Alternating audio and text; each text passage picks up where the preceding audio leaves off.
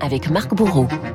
Ça va Marc? Ça va bien et vous David? Ouais, Vous voulez qu'on s'épouille tous les deux? C'est le conseil de Pascal Pic pour bien communiquer avec ses collègues de travail On va s'épouiller mais après 9h alors. D'accord. Alors, tout de suite, la revue de presse. Euh, la fiction inonde les journaux et les hebdomadaires ce matin. Et notamment une fiction qui se précise, David, Éric Zemmour 2022, les secrets d'un candidat écrit à sa une, valeurs actuelles, quand Paris Match est plus affirmatif, oui, il va y aller, Éric Zemmour, car même s'il veut encore se taire sur ses ambitions, en coulisses, c'est une machine de guerre qui se prépare, détaille l'hebdomadaire. D'abord, la date de sa déclaration officielle, sans doute le 11 novembre prochain. Ensuite, le nom de son parti politique, Vox Populi, croit savoir Paris Match, qui précise que les tracts sont presque déjà dans les cartons.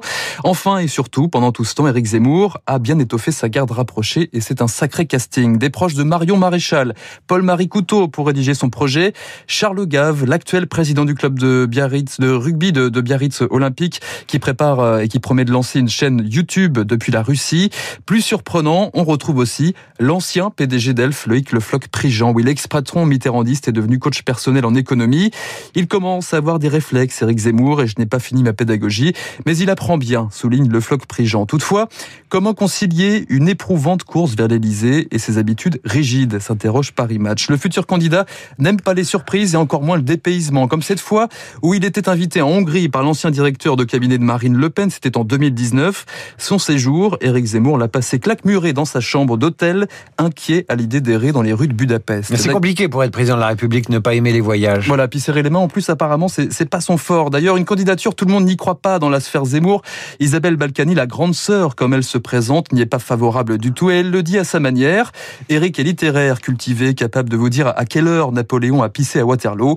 Mais il ne connaît rien au taf, rien au cambouis. Parole de connaisseuse. Mais alors, qu'est-ce qui fait courir Éric Zemmour s'interrogent les éditorialistes. Ah oui, si Eric Zemmour n'est pas en une des quotidiens, il occupe la quasi-totalité des éditos ce matin, notamment celui de Cécile Cornudet dans Les Échos, qui estime que le polémiste a déjà tout, une émission de télé, des fans, des best-sellers, mais pourquoi donc plonger dans un monde politique qui ne lui ressemble pas? Mais C'est- l'histoire, L'histoire. c'est un passionné d'histoire, il veut y entrer. Oui, ben en tout cas, avant ça, il faut serrer des mains. hein. Et Ah Cécile Cornudet euh, explique que ce n'est pas son sport. hein. Lui, c'est le buzz qui provoque de l'électricité dans l'air. Éric Zemmour, on le retrouve aussi euh, dans Challenge, ouvrez les guillemets, sur la notice Who is Who?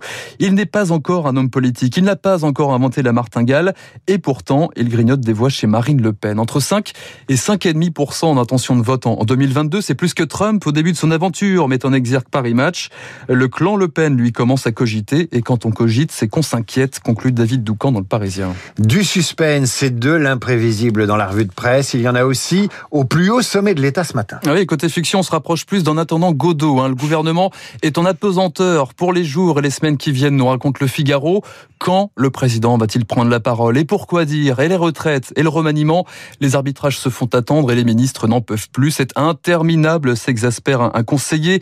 On est très seul, se lamente un ministre quand un autre raconte. Je pourrais tenter de sonder Brigitte Macron ou Alexis Collère, le secrétaire général de l'Élysée. Mais à quoi bon? Je ne vais même pas essayer de me renseigner, je n'essaie même pas de savoir. Un autre résume la problématique du moment.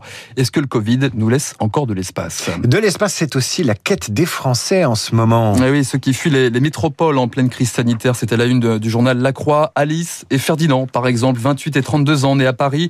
Le couple a laissé son 36 mètres carrés pour une maison avec jardin dans un village de 1400 habitants à une heure de train de Paris. Cet exode, il a progressé de 30% en un an dans la capitale, rappelle La Croix.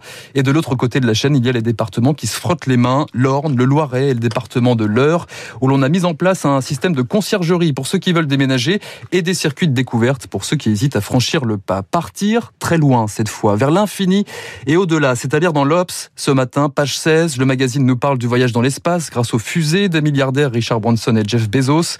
Les premiers touristes de l'espace prennent leur envol dans quelques jours. Prix du billet, 250 000 dollars hein, tout de même, où l'on apprend aussi que la France n'a pas de fusée, mais elle a des idées. Une société française va proposer des voyages en ballon d'ici 2024. Le tourisme spatial va rapporter gros 3 milliards d'euros de chiffre d'affaires dans les 20 prochaines années. Et dans le monde, on nous parle cette fois de science-fiction en terrain militaire. Dimitri nous en parlait tout à l'heure. Oui, 10 auteurs de science-fiction triés sur le volet sont réquisitionnés par le ministère des Armées pour préparer le futur de la défense. Cette Red Team planche sur des scénarios d'anticipation dans lesquels l'armée pourrait se retrouver en difficulté, comme cet état insulaire, imaginaire, proche de la France, ce 12 octobre 2045. Grande Islande est submergée par une inondation géante après le piratage des systèmes de rétention d'eau.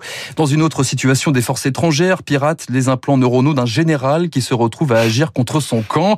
Alors, je vous demande, je vous pose la question, David, que faire Que faire? Eh bien, deux équipes fictives s'affrontent, l'équipe bleue, les gentils, et l'équipe rouge, les méchants. Alors, ça paraît farfelu, mais l'article du Monde nous rappelle que la SF a vu juste dans l'histoire. H.G. Wells, l'auteur de La guerre des mondes, avait prédit les chars d'assaut de la Première Guerre mondiale.